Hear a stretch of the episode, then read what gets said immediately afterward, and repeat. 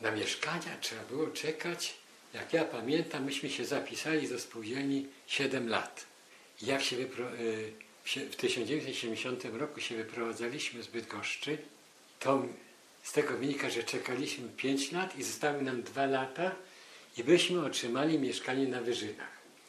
To znaczy, że na Wyżynach zaczynały się, patrząc od Toruńskiej, od Władysława Bełzy, wieżowce. I tam byśmy w tym wieżowcu prawdopodobnie za dwa lata, y, idąc tymi schodami od Toruńskiej, dostali mieszkanie. Ale że się wyprowadziliśmy i mieszkanie otrzymaliśmy od razu, to książeczkę zlikwidowaliśmy. I wyjechaliśmy, jak powiedziałem, na 18 lat do Inowrocławia. No jak powiedziałem, przyjeżdżaliśmy często w niedzielę, ale się zmieniło po tych 18 latach wiele.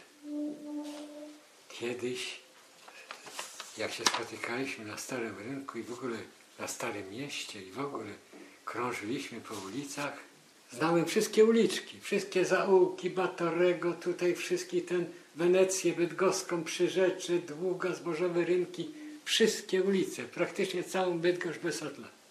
Ulicą Gdańską, jak już taki byłem kawaler, to w normalny dzień, od godziny gdzieś 18 do 22, od Klarysek do teatru nie można było ulicą przejść. Taki tłum się przewalał ludzi, straszliwy, że po prostu to był taki deptak. Wszyscy no jedziemy na aleję, no, bo to Gdańsko nazywa się dawniej Alej 1 Maja. Zresztą na tych alejach 1 Maja były trzy kina. Najdroższy Pomorzanin, najdroższy bilet wówczas 4,50 kosztował, a ja zarabiałem 1200 zł. A po lewej stronie było kino Wolność i kino Bałtyk.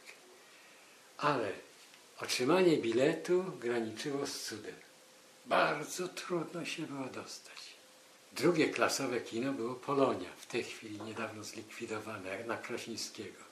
Inne, bardzo ładne kino było Orzeł na Krasińskiego dawniej. Na Śniadeckich był Gryf. Ponadto, jeżeli chodzi o Gryf, tam stacjonowało około 20 samochodów kin objazdowych, które raz w miesiącu, 20 któregoś wiem, bo mój kolega tam pracował, zabierały kasety z filmami jeździły po wsiach i małych miasteczek jako kina objazdowe, wyświetlały im w ich świetlicach filmy. Jeszcze był, pamiętam, kino Mir, kino Adria i kino Teatr Nadwernickiego. Także te, ale jak powiedziałem, ogromne były kłopoty z otrzymaniem biletu.